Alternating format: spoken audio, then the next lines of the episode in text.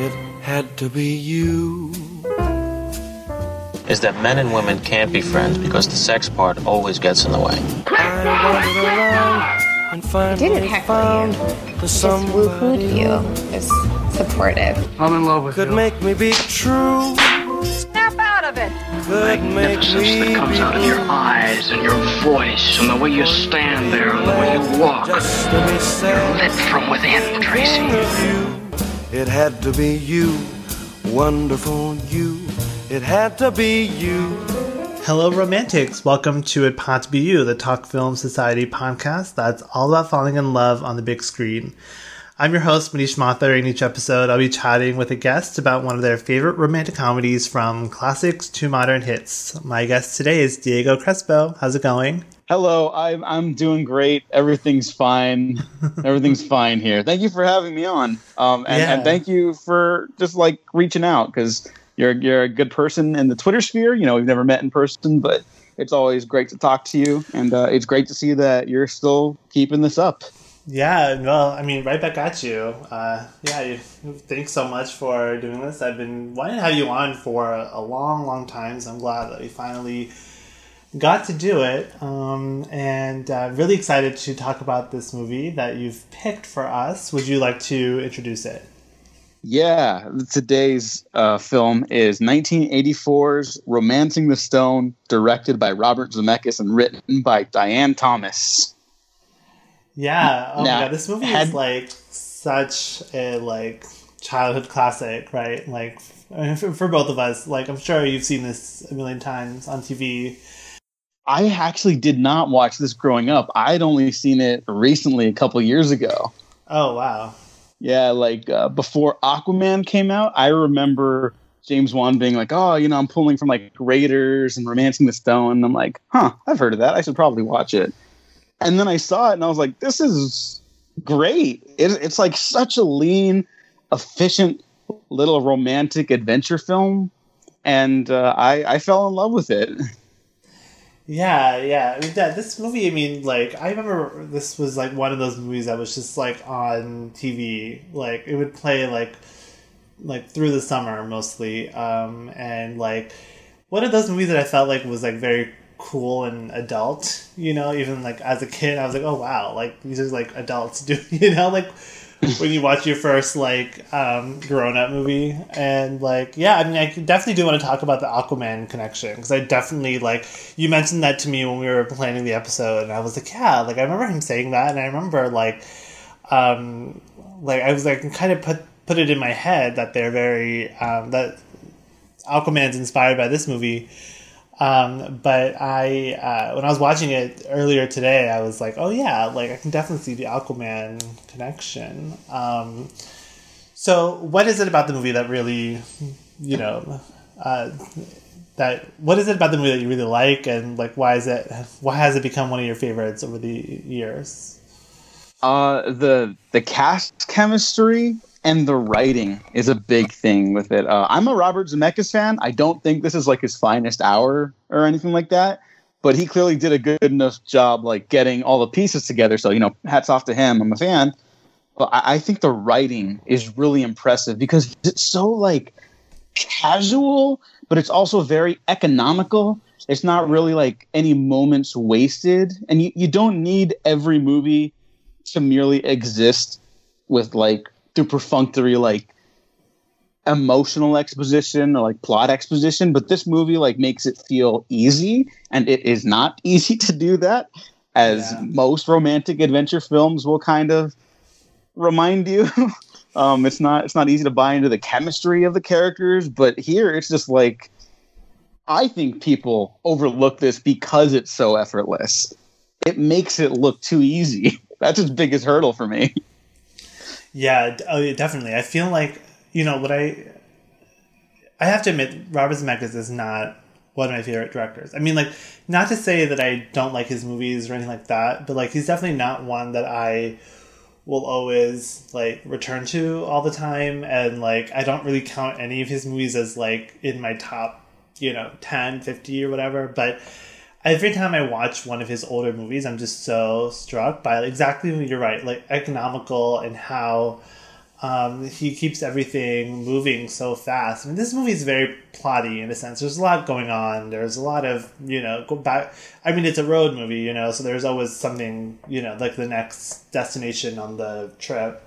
But, like, um, it's so just, uh, yeah, just fast-paced, engaging, like, um, and I really appreciate that about, you know, Zemeckis and how he's able to do that in all these movies that I like of his, you know, like, especially, you know, like the major ones like Death Becomes Her and um, uh, Castaway and um, Back to the Future, of course. Like, he just does, does this kind of, like, um, just, like, entertaining movies so well, especially in this eighties era, eighties, nineties era. Um, and yeah, I mean, definitely do want to talk about the cast. Um, like, the chemistry between the two actors, like Kathleen Turner and Michael Douglas, were just so, like, electric. And um, I just, I, I, I mean, I'd love to hear your thoughts on this, but I just feel like chemistry just isn't the same now. And I was trying to figure out why I felt like this movie felt so, feels so, like, um, like such a throwback, and why, like, I... I don't know, I just feel like I don't, you don't see this kind of movie these days. I think people aren't allowed to be, like, sexy anymore. Yeah. Yeah. And, like, you know, like, the Oceans trilogy just went to Netflix right now, and those are, like, the cast isn't just attractive, but, like, those are, like, sexy-looking movies, right? Yeah. And there's a lot of criticism about Oceans eight, where it's, like, Gary Ross ain't no Steven Soderbergh, you know? Right. But the cast of that movie makes that movie work. But it's, you know, like... you want a little pizzazz with it. You want a little electricity. And Michael Douglas and Kathleen Turner just, like, they just have it in spades, you know? Because, like, they're both conventionally attractive, but they're not movie star attractive, I don't think, you know? Like, they're gorgeous people, but the, yeah. I, I don't... Like, you know, it's all subjective. But, like, to me, they're not, like, drop-dead gorgeous, like, you know, cartoon jaw drop to the floor yeah. kind of situation. But well, they're, think, they, yeah. they got something. I think... The, the X factor that we're kind of dancing around is that, like, they're not presented in this movie as, you know, glamorous movie stars, right? Like, mm-hmm. they look like, in some ways they look like, you know, normal people. You know, she's dressed down a lot, and she's also wearing clothes that are, you know, appropriate for her location. And he looks like, um, you know, he looks like a, your typical, like, you know, adventure guy, like nature doc kind of guy. But, like, um, it's so, yeah, it's so interesting because, like, they just, like, they're, like, framed and, like, filmed as characters first and actors second. And I think, um, like, I'm never the kind of guy who's like, oh, like, old movies are better. Like, new movies, like, don't have this kind of thing. But I'm just, like, watching this movie, like, it's so rare to see, like, a major blockbuster with just, like, this kind this where like the adventure is there, but also like the main draw is like the chemistry and, and the romance here. Uh, yeah, so I was just like, and like I think you're absolutely right. Like, it's just like it's sexy in a way that's like not to- it's not sexual, but it's just like, I mean, it is sexual at times, but like there's just yeah like pizzazz. That, that, that's such a great such a great word for this. Oh yeah, I love I love that word. Um, there's a there's a dancing sequence with them. Yeah, that is just like. Amazing, you know, nothing nothing flashy with the camera moves, but there is a moment when they when they lock lips and the backlights just like ignite behind them, and it is so like obvious, but it's like in a movie like this you have to do something like that. Like, it's too perfect to not like interact with the environment around them like that. And uh I don't know I don't know why it's not common. Maybe Maybe like the, the big movies, uh, the the money pushers don't feel that sex is like a draw anymore. But then oh, again, like the, the Fifty yeah. Shades of Grey movies made like bank. At least the first one did. So who knows? Yeah. I don't know. I mean, yeah, like um, I just actually just talked about this on my previous episode um, with uh, Kaylee Hearn. But it's like um, I think like big, big like these big blockbusters that are kind of steered towards, you know, the four quadrants where like they really don't want to offend anyone because like you have to, you know, make sure that everyone comes back for the sequel, right? Like I think that um they just become so safe, because there's like, you don't want, you know, you want, like, I mean, Romancing the Stone is not a movie for, like, it's not really marketed towards like kids, right, or families. I mean, like, I watched mm-hmm. it as a kid, but like, it's not like this is like, you know, like like like the superhero movies these days, like the big blockbusters these days, I feel like they all have to be family friendly, and so you just can't have that like level of, you know, heat and con- and tension, because like, you know, it won't be seen as a kid. Like, I feel like Fifty Shades of Grey, you know, th- those movies are definitely geared towards adults, and so they're allowed to be a little bit more on the, you know, risque side. But that's why movie, like, like movies like those make money, because like they're so rare. Mm-hmm. Um, so, but yeah. I mean, uh, watching this again, I was just so struck. Like, what are your favorite? Like, what are some of your favorite moments or scenes from the film? Uh, honestly, the moment I realized I loved this movie was when um, Kathleen Turner was like, "I I need to." to get from point A to point B, basically. And like, I, f- I forget the specific dialogue, but like Michael Douglas is like, oh, well, like my fee's like four hundred for that one specific thing. And it's like, of course, like he's pulling that out of his ass because he knows he could take her for a ride. Yeah. And then she's, and then they're like, they immediately like click together. Like they don't like each other, but they need each other. Yeah. And then like, you can, you can see the bickering leading to something more, you know? And uh, I, it's just kind of fun. It's fun to watch people's like relationships evolve, mm. you know. And I think that is also another big problem with uh, modern romance movies, with those big four quadrant ones. Like, not to name any names, because otherwise I'll send you down a rabbit hole that I we don't need to tarnish this episode with. But sometimes yeah. you see like one movie sets up a romance, and then the next one they're in it, and that's like it. And yeah, that's like, oh, yeah. there's no there's no excitement or conflict. Yeah, you know exactly. Uh, yeah, I really like that little negotiation scene, too, because, like, you know, Joan, which is Kathleen Turner's character, like, she's, like, set up as this very, like, mousy, you know, uh, sheltered, like, unadventurous woman, and you think that, you know, she's kind of a fish out of water in this, you know, in the Colombian jungles, so you're kind of, like, I was really ready for this movie to be kind of, like, um, oh, which is the Indiana Jones with Kate Capshaw? Oh my God, Temple of Doom. I was totally yeah. going to... That's in my notes. I was totally going to bring that up later, but let's just do it. Yeah, yeah like, this, I was expecting her to be like that, where she's just like some like shrieking, like, you know, in the way character. You're just kind of... It's like supposed to be funny, but it's like reads as irritating now. But I mean, like, from the negotiation scene on, like, every... She's always like... It's so, it's so fascinating to watch her development from this sort of like mousy, you know, like... Uh, shrinking violet type character into someone who can hold her own um, against, you know, all these like cri- like the criminals and nature and animals and stuff. Yeah, she's uh she's capable, yeah. you know, and, and not to get into a whole thing where like everyone gets so mad online, or the the dude bros get so mad online when there's like a woman and she like she can do anything. They're like.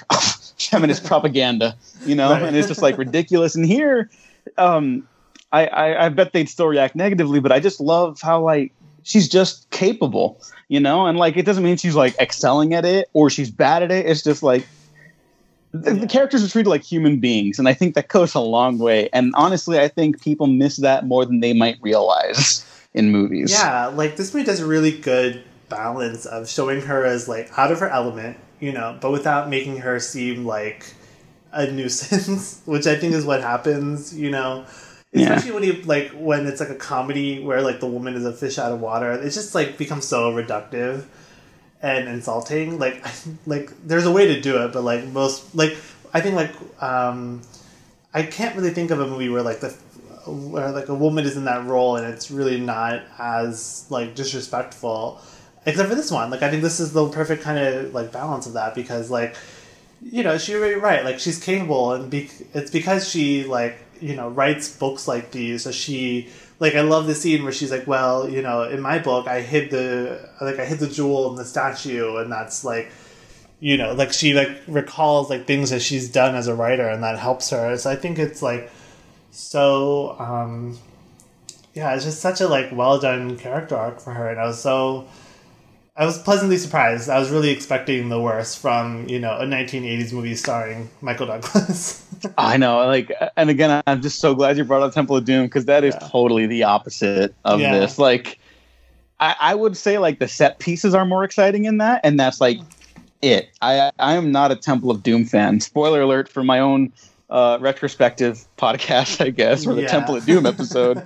um, it is just loud and obnoxious and horribly sexist and racist. And yeah, it's oh, not yeah. that fun to watch nowadays. Yeah. Um, but, you know, it's, it's just nice to watch people be human beings. And, like, uh, she, she fucks up sometimes. And it's, like, okay, because that doesn't, like, define her. She's just trying to survive, you know? Yeah, and it's like, fun she's... to watch people work their way through these problems.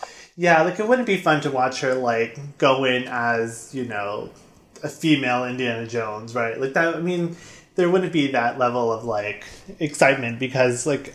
As an audience member, I'm like, well, what would I be doing in this situation? And pretty much what she's doing. So, oh yeah, she's totally like, she's a great audience surrogate, and she's also yeah. got her own like agency and all yeah, this too. Yeah. Like, it, oh, it's it's so good. Um, and uh, on the Steven Spielberg note, Diane Thomas was also uh, writing the movie Always for Steven Spielberg. Um, unfortunately, uh, at, at around the, the time of her death, so she couldn't work on uh, The Jewel of the Nile, which was a sequel to this film. So yeah. she, she did not get to work on the sequel and, and, and live to see a, a fruitful career, which is very um, sad and, and, and very tragic because uh, I, I read the screenplay only, only once so far, but uh, I'm trying to read more of them, and uh, it's it, it's really well written. She, she just yeah. had such a way of like punctuation and like the ebbs and flows of like the rhythms of it too. It's some, yeah. sometimes they're boring. It's boring to read screenplays like it, but she, she just had it, man. That, that is such a tragedy.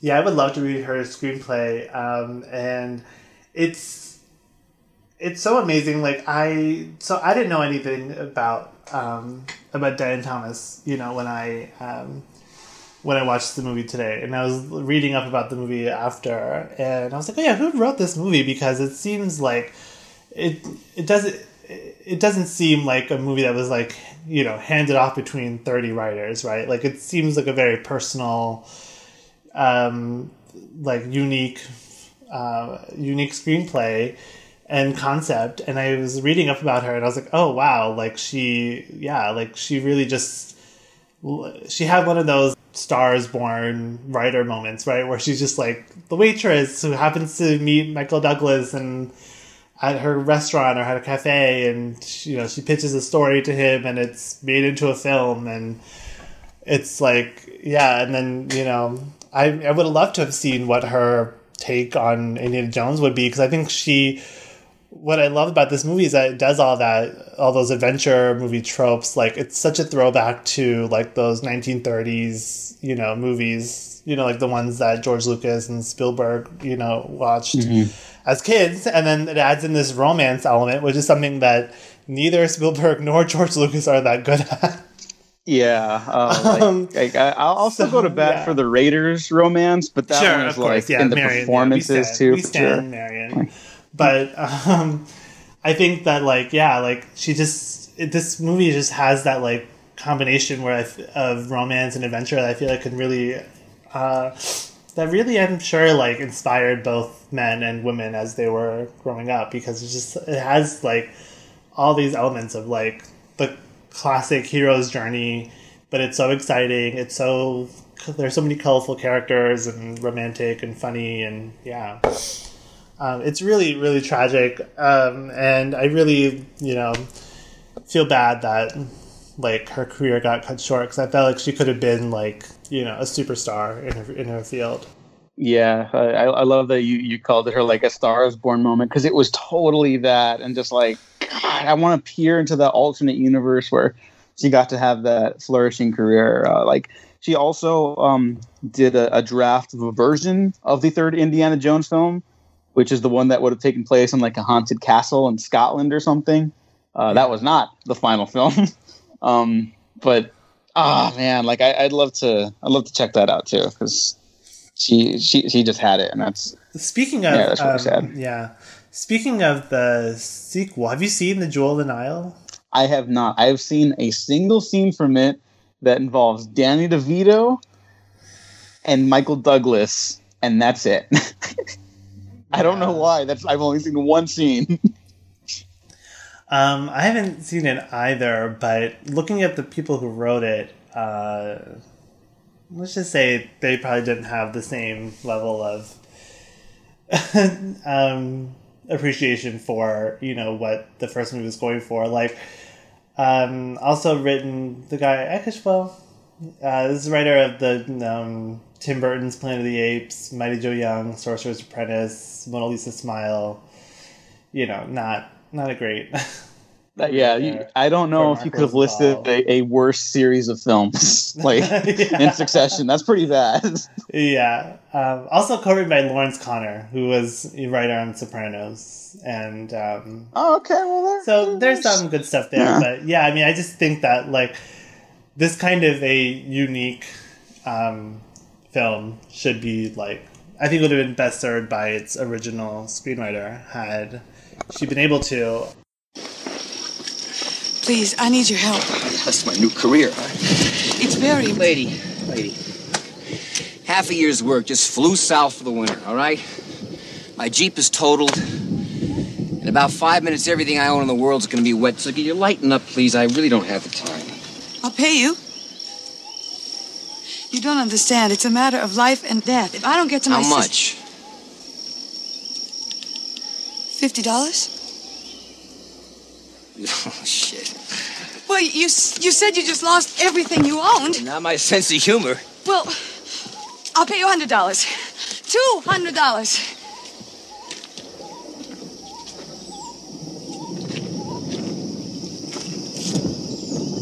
Do it. For five. What? I'll pay you two hundred fifty dollars. Now, I ain't cheap, but I can be had. My minimum price for taking a stranded woman to a telephone is four hundred dollars. Will you take three hundred seventy-five dollars in traveler's checks? American Express? Of course. Got a deal. Good. I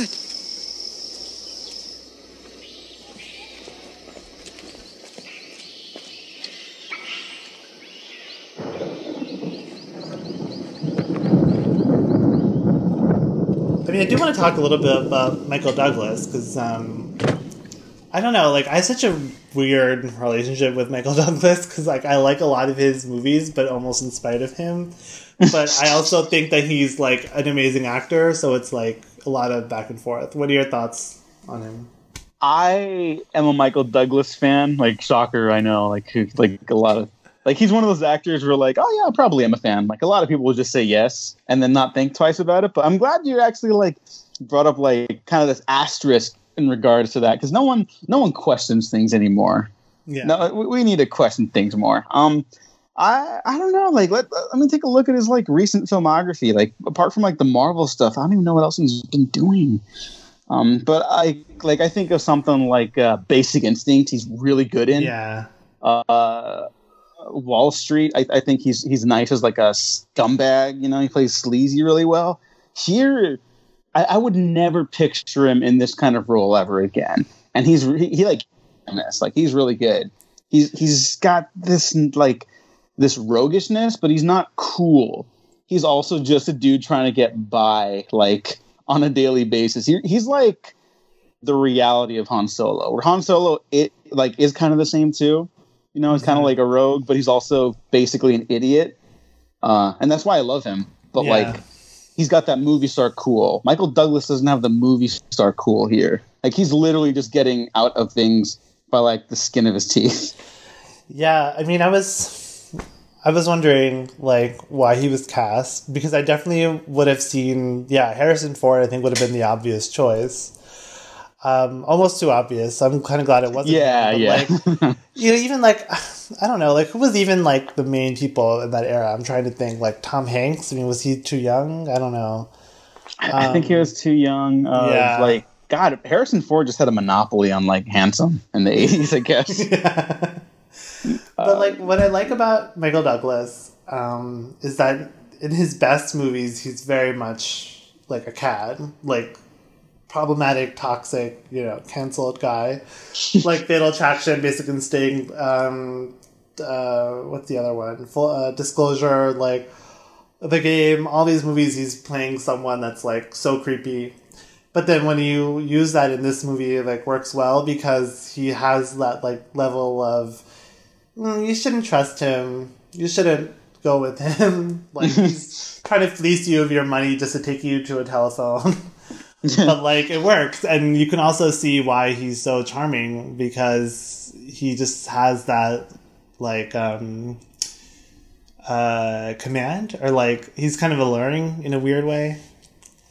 Yeah, yeah, I, I like that, alluring. Um, yeah, there, there's something about him where it's almost like his character is used to like taking people for a ride, like I mentioned, and but it, it's like he, he's never been able to like establish a, a, an equal, balanced relationship. Not even like romantically, just like platonically, right? Yeah. And so like every day of his life down there, he's trying to like survive and get by. And now that he's met someone else who's trying to stay alive and get by, they find out that they actually just work really well together.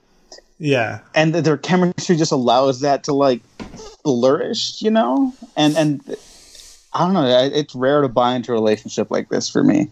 But uh, he's he's an odd one, Michael Douglas. Something he's hard to pin down. He, he's an icon he's, for a reason, but I don't know if I get him. But I appreciate him. Yeah, he is definitely hard to pin down. And like you're right, like his like two thousand, twenty tens career is so weird. Like I can't think of a single movie of his that's like become like a. Cl- I mean, aside from the Marvel movies, which is like. You know, obviously, like, those, he's great in those, I think, but, like, if it wasn't him, it'd be someone else, you know? Mm-hmm. Um, but, so I can't really say, like, that's an iconic Michael Douglas movie. But, like, yeah, he has, I mean, I don't know, the Wall Street sequel, like... he, he's good in it. I, yeah, I don't he's think good, we need sure. to relitigate everything else about it, but he's good. Yeah. Oh, I guess he's on... The Kaminsky Method, I'm just reading, which is, I'm being told is a real television show, even though... No one has seen it. No one it's one of those. um, but, yeah, like, I think that... Um, yeah, I think their chemistry works really well. I think that has a lot to do with Kathleen Turner. I mean, I'm sure... I'm sure you would agree that she basically carries the movie all herself because she's such a... Like, incredible presence. Um, like yeah, totally. Body Heat. I mean, have you ever seen Body Heat? I haven't seen Body um, No, I oh, haven't. Man, it's like a, like, neo-noir. Um, very, like, if you think this movie is sexy, that movie is, like, you know, like, sweaty, lusty. It's great. That's um, the uh, De Palma one, right? Uh, is it De Palma? No, I don't think so. Oh, no, Lawrence Kasdan. Yeah, okay, okay. But it's like a um, kind of reworking of um, Double Indemnity. Oh, okay. Well, now uh, it's the best movie ever made. Yeah, yeah. Just on that alone. Um, yeah, definitely. It's like highly recommended. It's also with um, William Hurt. Um, he's like the the main guy. So the two of them together are just so. So I always think of Kathleen Turner with that role. Um, so to see her in this movie where she's like the exact opposite, so just like sheltered and hysterical and funny and. You know, kooky. It's yeah. um, what do you think about the score, which is done by Alan Silvestri, iconic composer? Yeah, I love Alan Silvestri. Uh, I guess to to go back to the Marvel stuff, he just killed it on like three back to back scores. I think right. for like at yeah. least two for the yeah, yeah. Avengers ones. Um, like that's the highlight of those movies for me. He's he just knocks out of the park every time. I wouldn't say this is great. Uh, this is this is like a serviceable score to me. I don't know. Maybe time will make me treat it differently, but it's. I, I probably wouldn't have even have mentioned it if he didn't bring it up right now. Like, like it's not bad. It's just yeah. I don't I don't particularly care for it. Yeah, I mean, I can't um, I can't quite disagree uh, with you there, but like I don't know, it suits the film. Like I'm a big you know. Like I love a good saxophone theme. Oh yeah, yeah. No, I mean, especially in the eighties, it just like it just has that like you know, again, it's that like kind of sensual thing that this movie has going for it. Um, But yeah, I mean, like, I can't say that I like, well, I'm going to download the tracks, but uh, I just wanted to mention the saxophone theme. I mean, I, I love a good saxophone too. Like, yeah. the Lethal Weapon movies will come out exactly. like three years after yeah. this, and those have exactly. killer saxophone. Yeah. Just ignore the raging racists in the lead role. um, oh my god, I can't believe I forgot to bring up the man of the hour, Mister Daniel DeVito. Yeah, oh, he rules. He rules. Have you seen the trailer to this? This is this is related to him, by the way.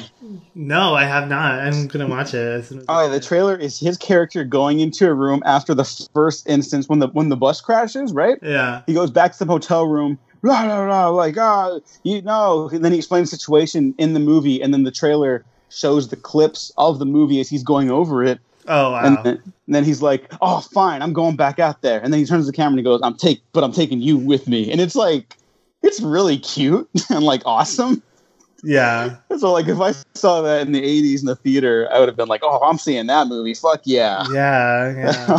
yeah, it, it's a lot of fun. Um, but he's great. Danny DeVito is one of our greatest living artists and activists. And he's just, he just rules. He can do, like, anything. He can direct movies. He can play, like, a Weasley sidekick to a villain. Uh, he yeah. can be, like, a, a psychopath on It's Always Sunny. Yeah, he, yeah, he's great. I know. I'm like always glad that like he has become. I mean, like, he's always been obviously very popular and, and appreciated, but I'm glad that like you know people on like our generation and younger are also appreciating him because he's such a talent. Like, um, I just started watching Taxi on Hulu. I don't know if you've seen the seventies sitcom. No, I have. I know of it, and I know he was in it. Yeah, and that's literally plays, all I like, know about it. It's yeah. I mean, it's about like a group of taxi drivers in New York City in the seventies, and he's the dispatcher. Um, and it's very much you know your classic Danny DeVito kind of character, where he just yells at people, insults them, but like has a heart of gold. You know. Oh yeah. He's like the he's like the dad of the, the drivers, um, even though he insults them constantly, but. He's so funny because, like, um, just, like, even with his, you know, you would think with his, like, build of being, like, kind of short and stocky, like, he just, like, has this, like, presence. And I'm just, like, in so in awe of just, like, how much he can just, like, control the scene that he's in. And just, like, you know, your eyes go, like, right to him. And I saw that that way with this movie, too. Like, there's, um... Okay, there was one moment where I was like, could not, like I need, like I could not believe what I was seeing. But it was such a small thing that, like, I can't quite remember what exactly what it was. But I think he was like on some counter, or, like on the phone or something, and he's like yelling at someone on the other end. It's yeah, I mean it's great. Like he's just yeah, he's so funny. He's but he's so good. He's like so menacing too. Yeah, and this he's got like a real great villain presence. Yeah, like even. I don't want to give I don't want to give it away for people that haven't seen it, but like there's a scene later in the end where he's not exactly in a position of power. I'll say like it's very much yeah. towards the end, and uh, he's shouting at this dude, and it's still like imposing, even though he can't actually do anything about it. It's yeah. still like, like man, I wish he did more villain roles. Like I know, I know, I know he did like Matilda, and obviously the Batman Returns one, which is like iconic for a reason. But uh, yeah, more more Danny DeVito villain roles. So well, we got him. Let's let's not let's not uh, lose appreciation for know, Daniel uh, DeVito. I know. Yeah, he's uh, one of a kind kind of guy. Um, I do have to ask, like, what are some like what are your some other favorite Robert Zemeckis movies uh, aside from this one? For a, for a recent poll, uh, I actually was a big fan of Allied, and I did not expect to be a big fan of Allied. Okay, yeah. Have you seen it? Uh, yeah, I've seen it. I saw it in theater, and I watched it on television, like whenever it was on H B O or whatever. But yeah, yeah. let's talk about Allied. it, it it's like his attempt at doing Casablanca. Like it's literally taking place in Casablanca. Yeah, yeah. You know, and like I I don't know. I thought it was like sweet. And tragic. Um, I, I thought it was really good, and I, I was shocked to see people say like, "Oh, it's just another Robert Zemeckis like misfire." Like I don't know. For me, that's one of those ones where you watch it and it's like, I think I saw a different movie. I would say of the, um, I think of the his movies of the last, you know, twenty years since Castaway, I think that it's his best one.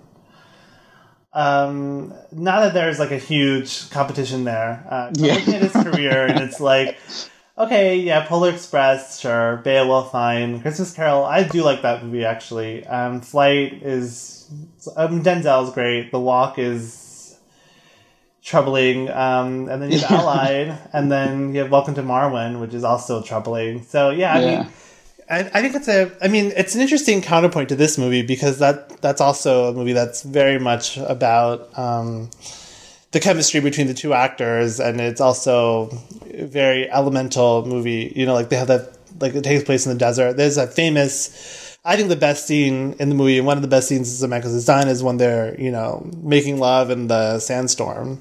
Oh, that's the best. Yeah. That that's like top ten Zemeckis moments for yeah. me, honestly.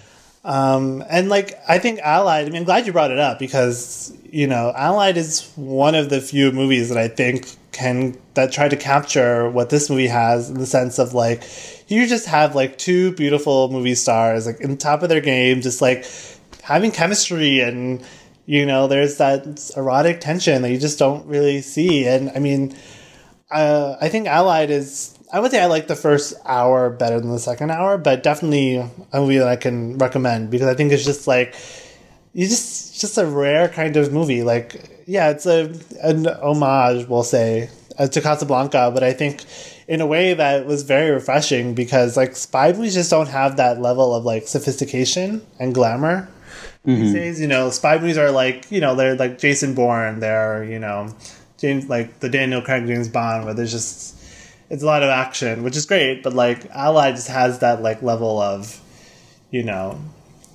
like stealing glances and music and costumes and romance. So yeah, yeah uh, a good stolen glance goes a long way for yeah, romance, right? honestly. um, and the way actors look at each other, like you have to believe the eyes and like what they see in one another. So like. Uh, I, I could talk about Allied for a whole other episode, honestly. But like for, for Romancing the Stone, like when they're looking at each other on the dance floor, let's like, yeah. like that you don't want to be between them, because you're gonna get a smooch. Or I guess maybe maybe you do want to be between them in that situation, because like look yeah. at them. But like like I don't know, like it's it's just so believable. And uh, I, I Allied just has has an element of that for sure too. I'm I'm glad we got to talk about it a little bit. Uh, I don't yeah. know if she's got much more else in the romance category. Mm, definitely I mean, not like, Back to the I, Future because of the mom thing. I mean, I, we could definitely... I have a lot of comments about Back to the Future um, and the whole mom thing, uh, which we can get into if you'd like. But um, I think uh, the other... I guess like the other like relationship movie for Robert Zemeckis is like What Lies Beneath, which is like... I mean, it's about a crumbling marriage, but... You know, there is the chem- I mean, Michelle Pfeiffer and uh, oh, it is Harrison Ford again. I think. Oh, there you go. He, he got um, him eventually. Yeah. they, I mean, like they do have like a certain chemistry, and like I think um, it's another movie that's like very much focused on like two movie stars like in a relationship, and like you do have like the supernatural, you know, elements, the horror elements, but at the core, that movie is about, you know, a marriage. So I think there's like. I think that would be the other one um, that's like, I mean, it's not a romance per se, but it does have elements of it. Um, I guess Forrest Gump is, you know, Jenny is kind of the, you know, one of the classic, you know, love interests of, you know, the nineties, I guess. Uh, I, I like the addition of, I guess, uh, I know it's a very like uh, contentious film on online. yeah. Yeah, I can't I can't say I'm a big Forrest Gump fan, uh, but yeah, I think that like um, Forrest Gump, the romance is interesting because I think it it works almost in. Um, I think the Forrest Gump romance is almost doing the exact opposite of what it's trying to do, which I think is like very fascinating, and how it's almost a complete failure of itself. But uh, we don't have to get into that. yeah, I let's just say I, I don't disagree with you too much. Yeah. So I, I am a Forrest Gump fan. I am not a fan of the continued nonstop praise of movies like Forrest Gump. There right. you go. Yeah.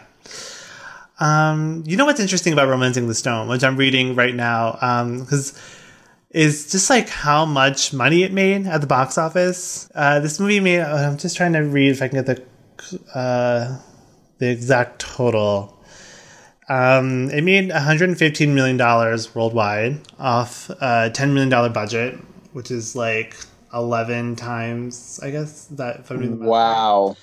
Yeah, and, no, that, uh, definitely. Good. I think this movie was a sleeper hit. Like, you know, Zemeckis at the time, I don't think had the kind of clout that he would. I mean, this is before um, Back to the Future, right? Yes, yeah, before Back to the Future. Back to the Future would be like the next year. He does Back yeah. to the Future the following year. And uh, do you know uh, of his like production track record up to this point? Um, you know, I just had his uh, page open. Um, All right. Let's see. So he had done uh, I Want to Hold Your Hand in nineteen seventy-eight. That was his debut. Um, and then nineteen eighty, he does this movie Used Cars with Kurt Russell mm-hmm. um, and Jack Warden. Uh, I've never seen nor heard of this movie. Um, and then Romancing the Stone is right after.